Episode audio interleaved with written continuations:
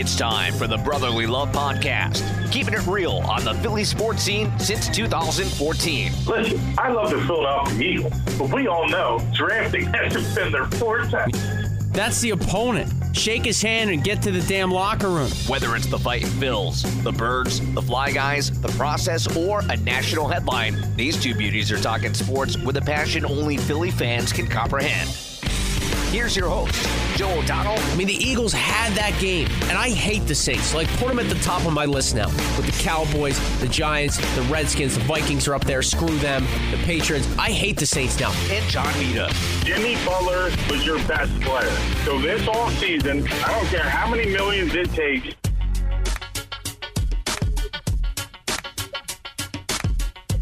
Yo, yo, yo. What is good? Brotherly Love Podcast, Twitter, at Be Love Podcast. Thanks for tuning in. SoundCloud, iTunes, you know it, you love it. It's been a minute and a half at this point. Johnny Mita, how the hell are you?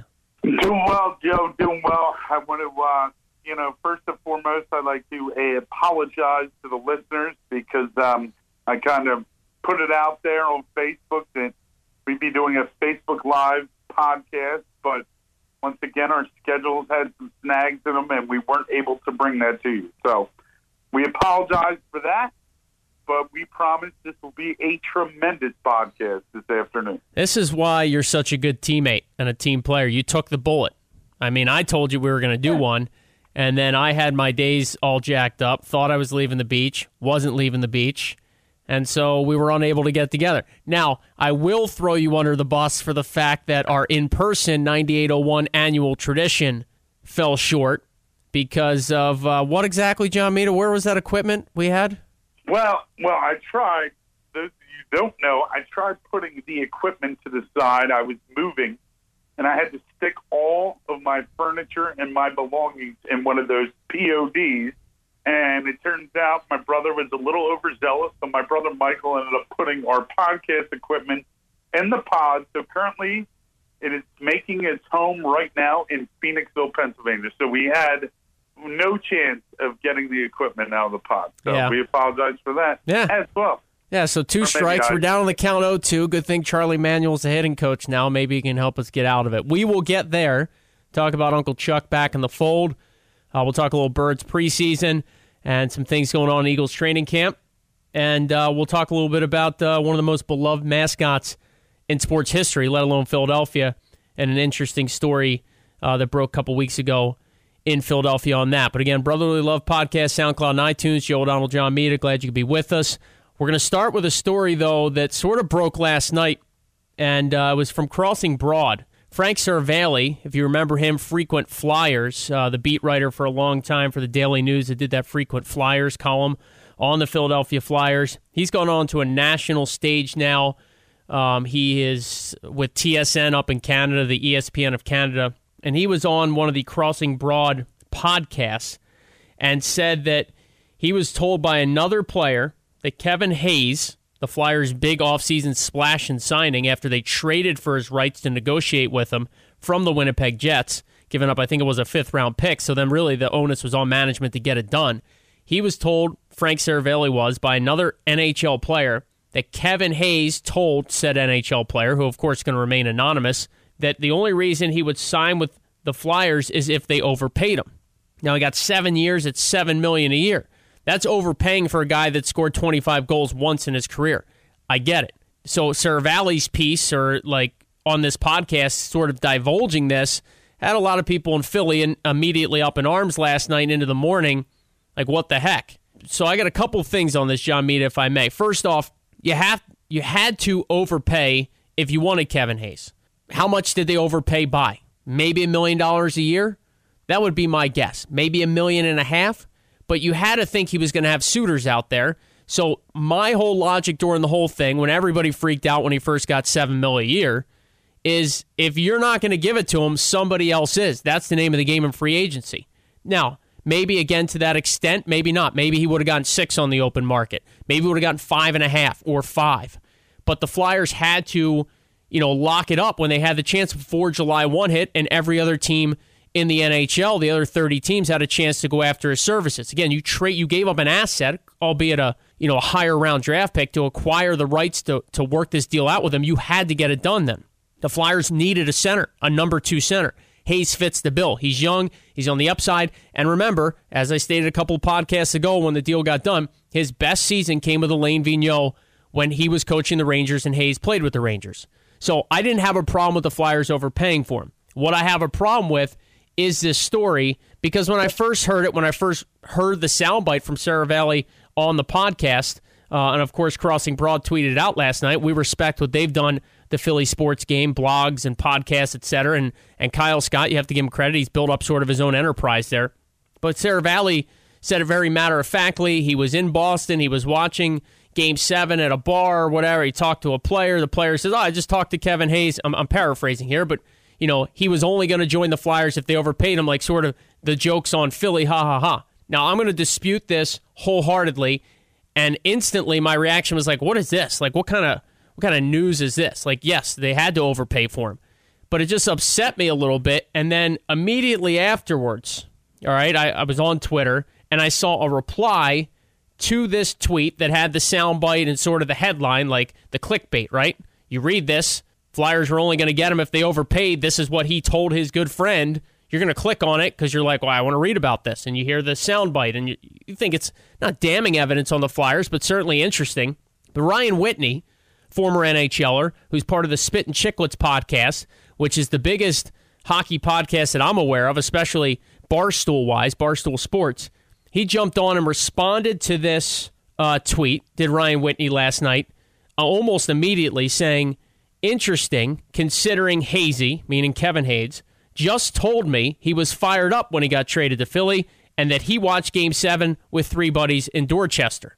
So that immediately shoots down Seravalli's report that Hayes was in Boston, obviously not Dorchester, close enough. And Ryan Whitney saying he talked to Kevin Hayes, and this is not the case at all. And I would add to it that Kevin Hayes has spent time down the Jersey Shore, from my understanding. You know, he's a Boston guy, but he spent time down the beach. Like I feel like he's an East Coast guy. I don't see why why what would be his motive at his age to just totally go for the cash and not care where he played. Like, all right, I guess I'll sign with Philly only if they overpay for me. I just feel like that's a very bad look. I think it was I don't want to say erroneous, but maybe just a jump there that Seravalli shouldn't have taken. I respect Frank's work a lot. There's no reason for me to call him a liar. Uh, I've interviewed him. I've talked to him over the years. He's a great hockey guy, but I just don't get this. I don't get the need for this story. I don't get, you know, why this had to be breaking news. And quite frankly, it got shot down so quickly by another reputable reputable source on Twitter that I'm going to call BS here and feel like this is blown out of proportion. Let's face it, man. You know, with all these other sports going on, you have the NFL preseason about to go down, uh, taking place now. I mean, I just think it's a story grab. I think it was one of those things where somebody going to mention that, like, yeah, and it could have been one of those jokes, like, yeah, Hayes went to the Flyers. He knew that was the only team that would overpay for him. And like you said before, with the way the, the salary cap is structured in the NHL, it's like you can't. It's not like different leagues where you're like, wow, they really like. In the NBA, the, the way it's set up, like there's so many contracts where you'd be like, whoa, they totally way overpaid for that guy.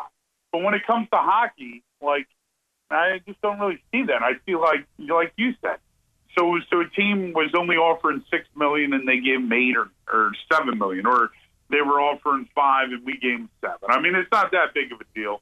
If it comes down true, listen, you know, I think you know, reputation wise, I mean, I think the Flyers need to do a better job, you know, organizationally speaking, of kind of making this more of a free agent destination place to be. I feel like free agents over the years, I, I would say like in the last five years, I don't think Philadelphia has been as attractive as some other places to, yeah, uh, a good to point. go and play hockey for. I Yep. mean, I really don't. I remember the years like, oh my god, I love the playing. So I love.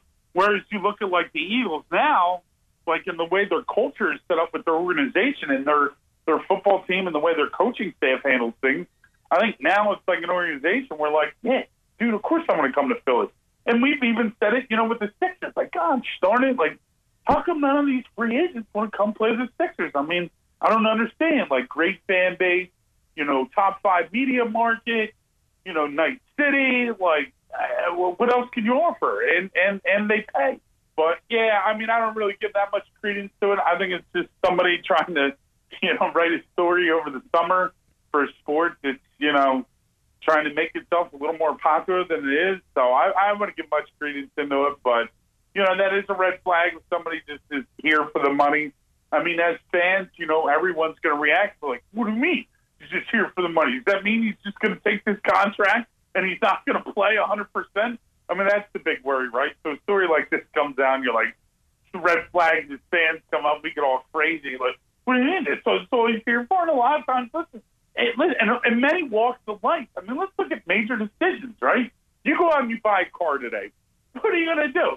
If another dealer has the exact same car, the exact same specs you want, but they got a cheaper price, are you really going to go to the place that has the friendlier salesman? Listen, I'm, I love humanity. I'm a big fan of that. I would like to think that. But bottom line is, a lot of it comes down to price. So yep. They're just going to go somewhere else. They got the lower price. So yeah, it's a it's a podcast. It's a blurb from a podcast. It's a headline.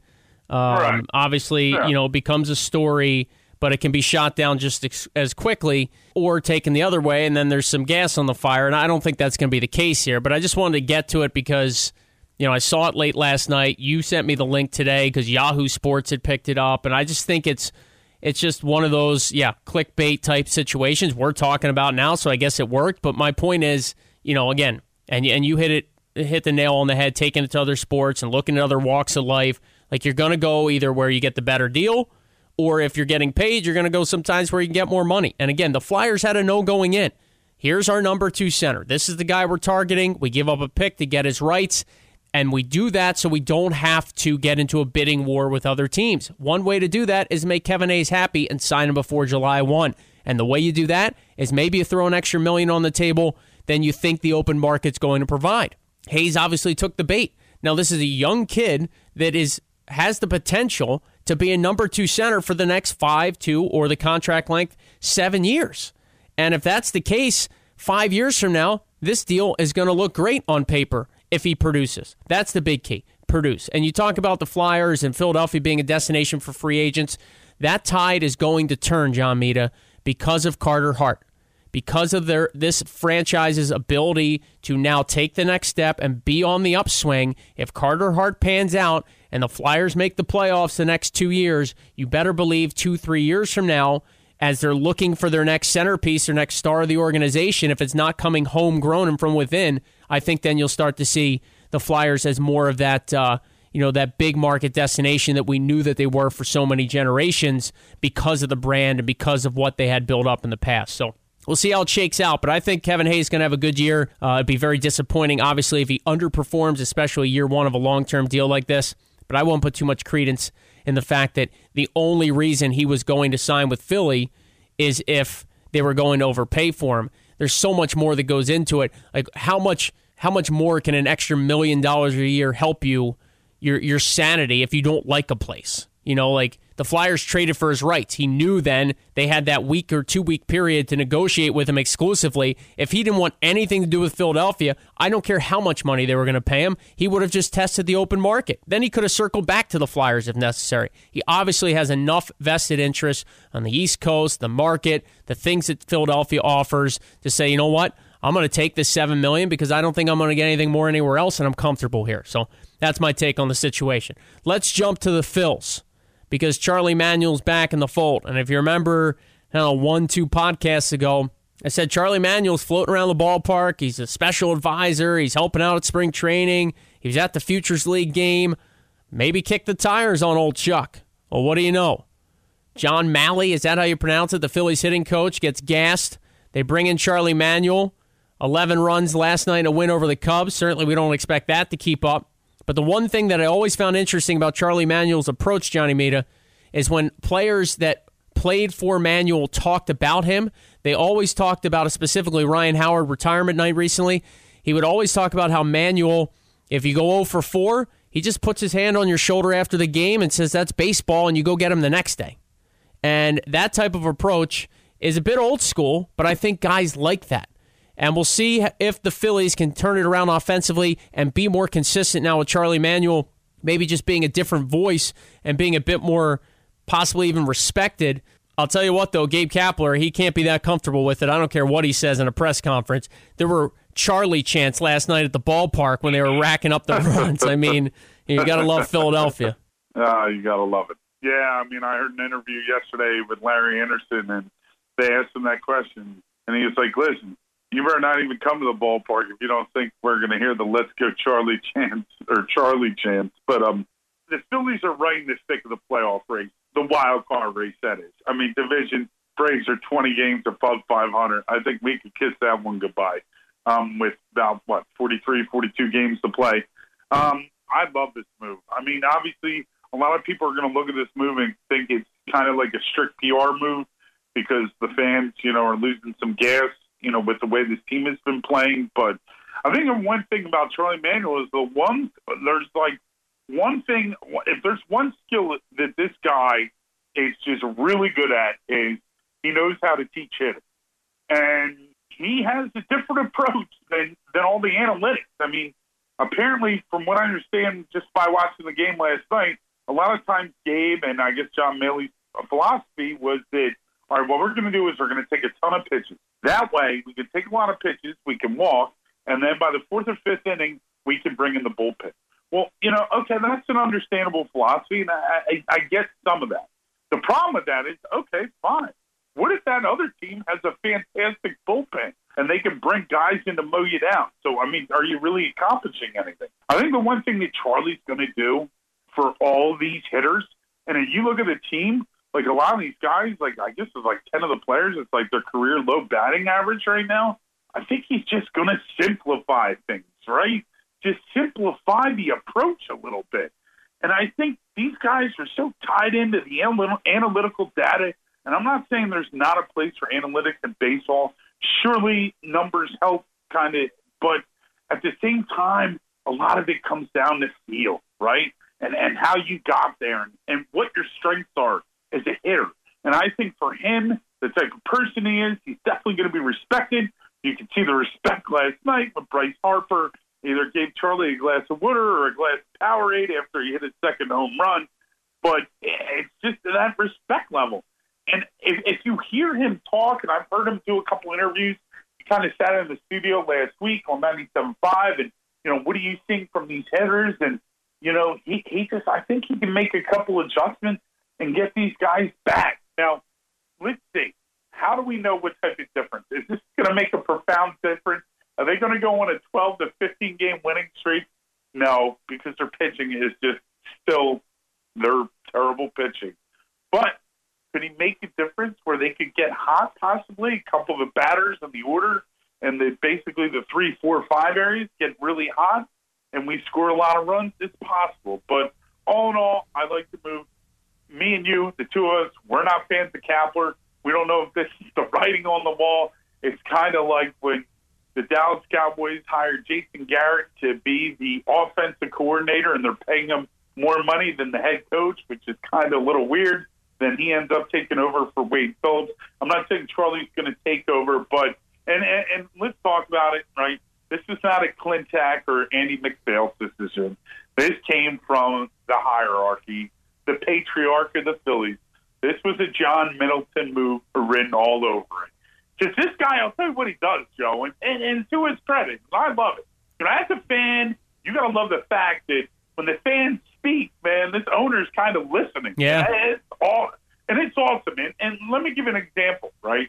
A lot of these radio stations, I think 97.5 did a poll or, or 94, uh, yeah. whatever. Oh, Machado and Harper? Machado and Harper, yeah. right? So the fans were calling for Machado or for Harper. And because they wanted Harper more than Machado, he really weighed that in the decision on who to target in the offseason which is pretty damn cool. So if he's hearing everybody going, "What's up with the hitting coach?" You knew somebody had to go, right? They were just, I mean, their offensive numbers were so minuscule, so terrible since the All Star break. Something had to happen. The pitching coach had to get fired. The hitting coach, because nobody's hitting.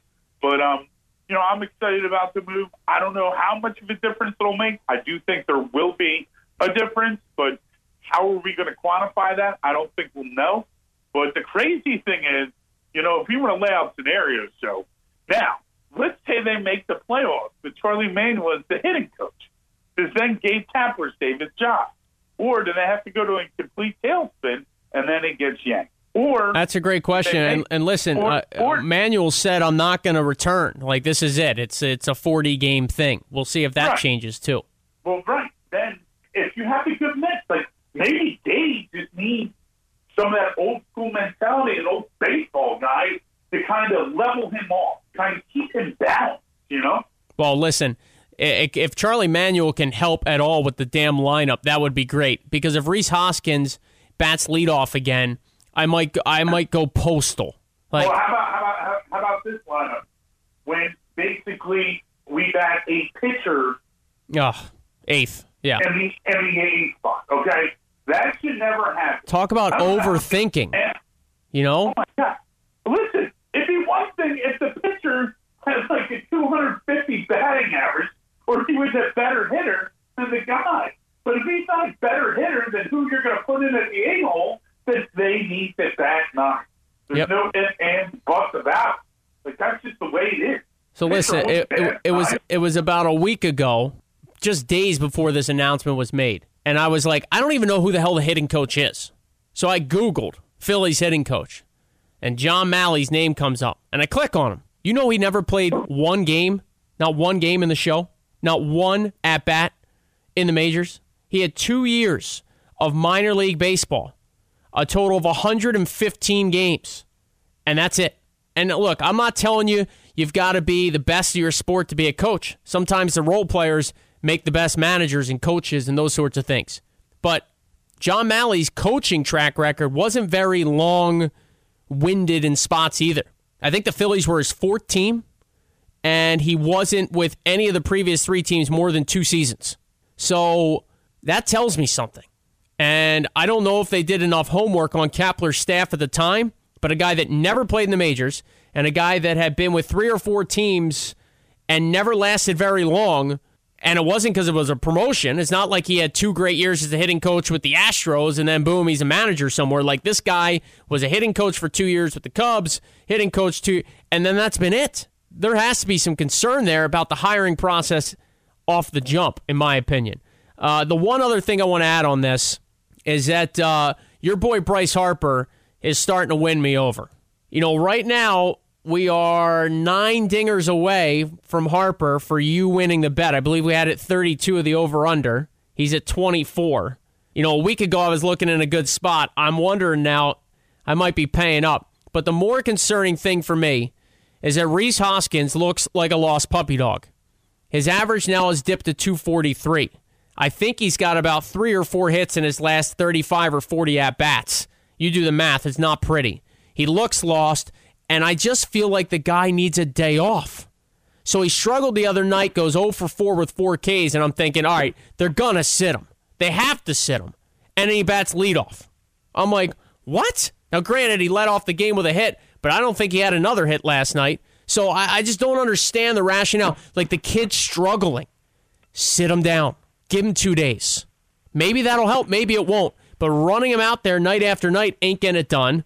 And on top of that, batting him leadoff just seems completely irrational, asinine. Like now we're just throwing darts at the board. So Hoskins has got to get it going. Maybe Manuel can help him. It's a huge concern right now. This team is not going to get in the playoffs if Rhys Hoskins is dragging him down like a dead weight.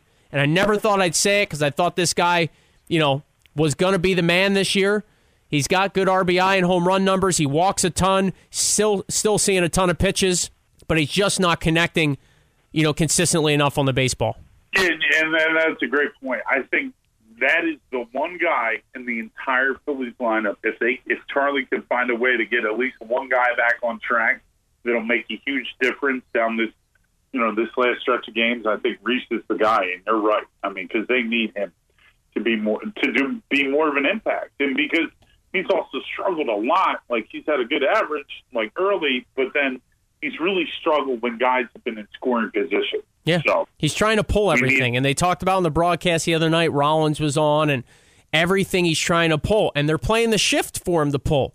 Like just Right. stay back on the baseball, make some contact to center field, and and and that oh. opens up everything. That's what hitters always talk about. Is when you get pull happy, you get in trouble. You start to stay back on the baseball and try and spray it the other way, or just take a little shot up the middle. Now all of a sudden everything changes, and I don't know why that's such a difficult concept for these guys to understand. But I guess it's easier said than done. So we'll see what happens there with Hoskins and the Phils. Um, Real quick, Yeah. Real quick, Joe. What are your thoughts? Um, I know we kind of discussed this, but let's let's do a little quick Philly fanatic. What are your thoughts on that? Yeah, so so August second, the news broke that the Phillies filed a suit in uh, a federal court in New York over a dispute about the copyright of the Fanatic. Uh, Fanatic originally created back in 1978, and the Phillies claim at the time when they purchased the rights that something in the contract said they get the Philly Fanatic in quotes forever.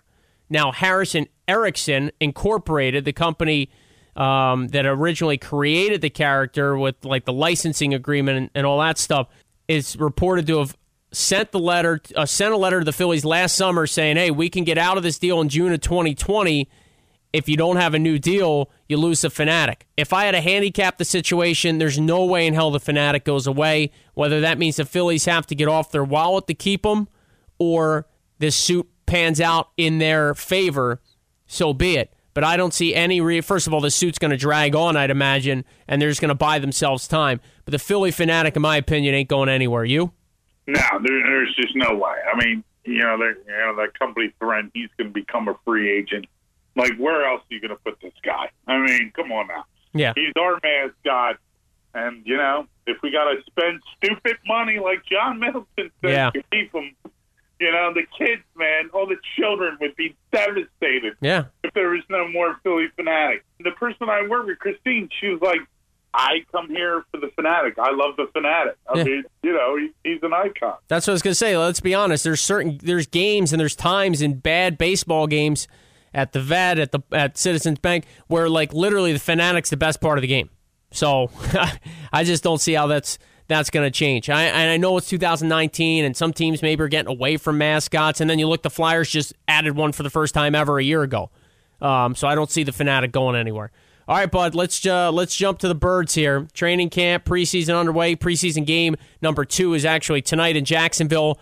Not going to try and break down a, a preseason game, but Sut- Nate Sudfeld got hurt in the opening preseason game. There's been a lot of talk in camp about the weapons for Carson Wentz. Jace, uh, JJ Arcega Whiteside, that big receiver they got, looks to be impressive. Just sort of sum up what you've seen from camp so far and your expectations for the rest of the preseason for the Birds. Well, I mean, now it you know you're into the second game, so you definitely want to see some improvement, and you also want to see the, the third and fourth string quarterbacks right now. I mean, somebody's got to separate themselves between Cody Kessler and Clayton Thorson. Last week together, they had a combined 19 yards. So you'd love to see some improvement there, and I don't think it'll be that difficult. Um, just you know, depth wise, I, I think like you want to see if they can, you know, more. I mean, one of the positions that I thought, like in our secondary, I think we're really strong in the secondary. But one one of the guys that I think that kind of showed out to me uh, was the safety that they just recently signed within I don't know about two and a half, two and a half weeks, two two and a half weeks. Uh, Jonathan Cyprien. He was all over the football field, and and that's the type of backup that we need at that position. Now that you know Malcolm Jenkins is older, and we still have Rodney McLeod coming off his injury, so and you, you you want to see more from Sidney Jones. You know who are going to be the two starting cornerbacks that are going to separate themselves on this football team. You still have Ronald Darby; he's nursing an ACL. They kind of paid him starter money, so does he automatically check in? You know, Jalen Mills is still not ready to get on the football field, so it looks like Sidney Jones and Rasul Douglas are going to have the crack at the uh, at the first team reps. And will they will they you know give those spots up come the start of the regular season? So that's an interesting battle to see you know, running back wise, you know, who are they going to keep in the room? That's another one. And and wide receiver wise, you know, who is going to be? You, I think you got a couple of wide receivers locked in stone, right? You have your Alshon Jeffery, DeSean Jackson, Nelson Agholor, J.J. Arcega Whiteside because he was such a high draft pick. So that fifth receiver spot. Is it going to be Mack Hollins because he's just such a contributor on special teams? However, he can't stay on the football field. Or is it going to be some other guy that comes out of the woodwork and makes some plays? So there's definitely some positions to look at. And I'd like to see a little more consistency from our place kicker. You know, Ken Jake Elliott hit a field goal within 40 yards. Um, yeah, he seems to hit everything that's 45 and more.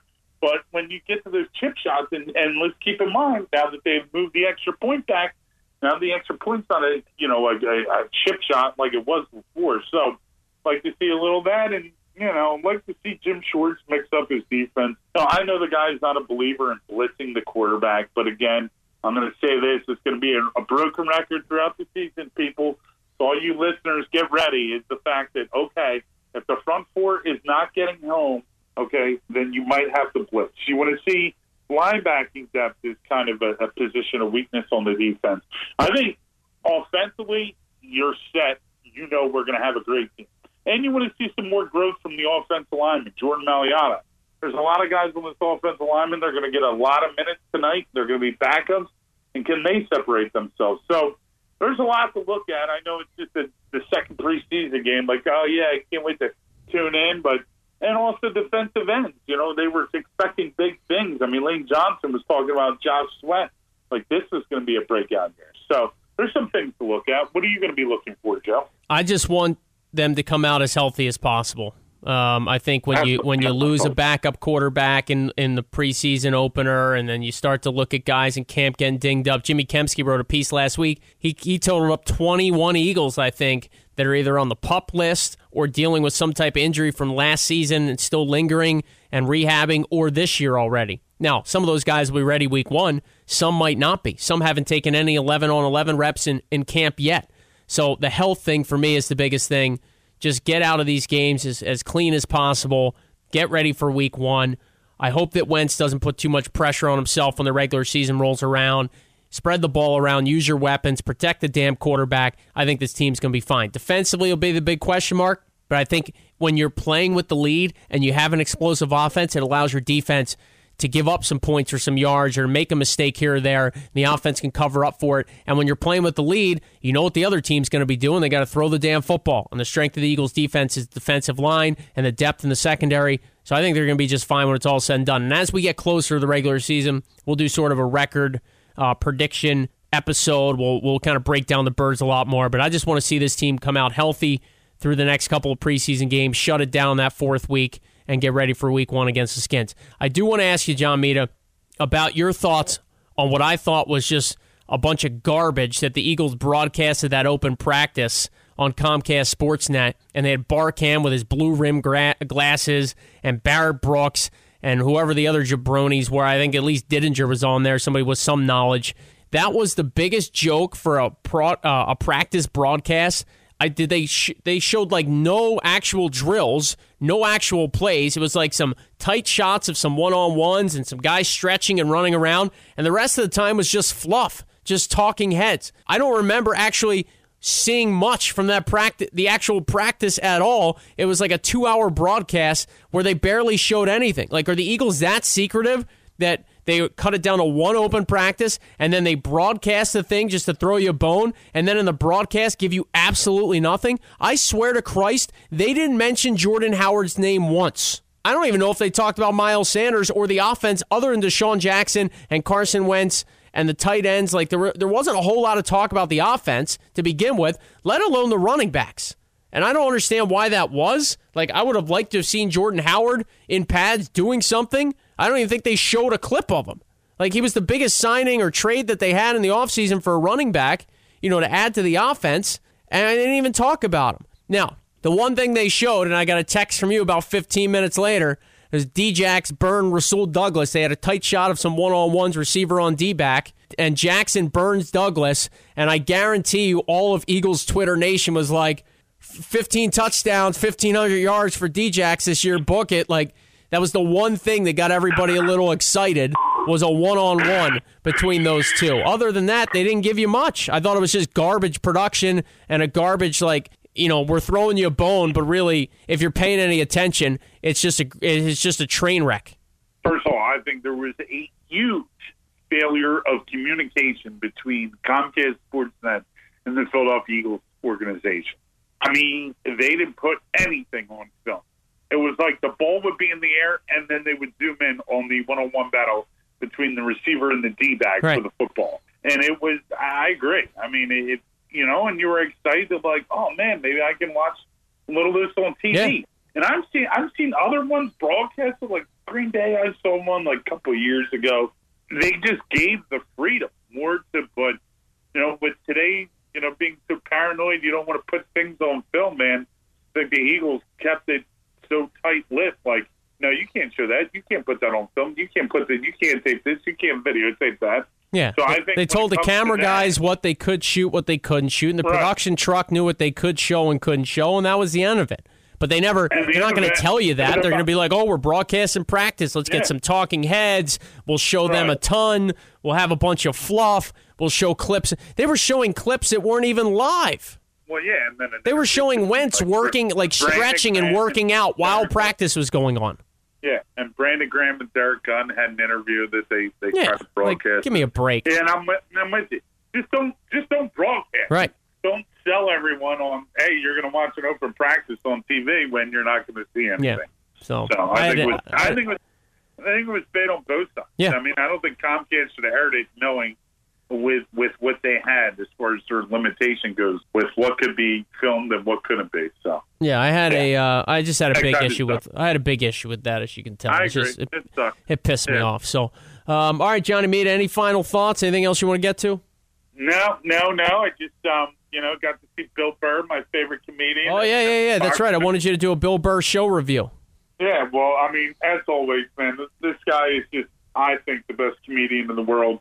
Just examples that he pulls from real life situations that many of us have all encountered and been in, and he's just, you know, the hecklers. I think he does a great job. You know, some people heckle. I hate those idiots at the show that you know want to have something to say to the comedian and kind of.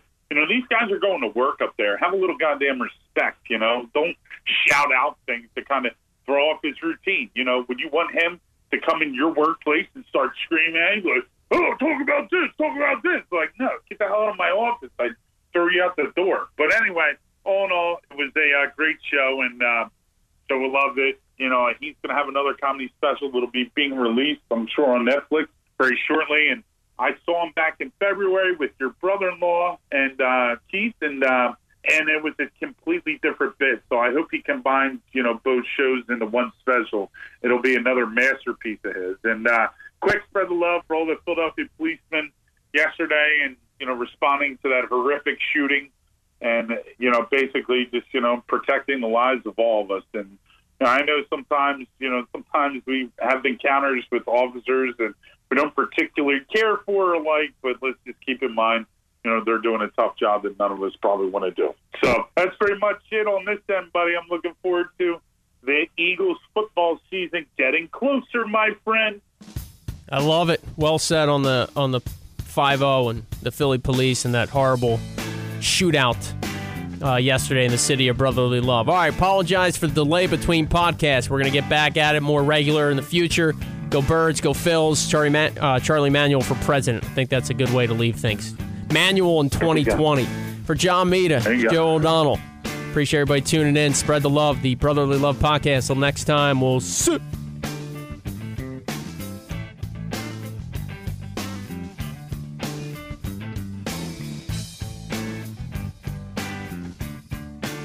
For listening to the Brotherly Love Podcast on SoundCloud.com.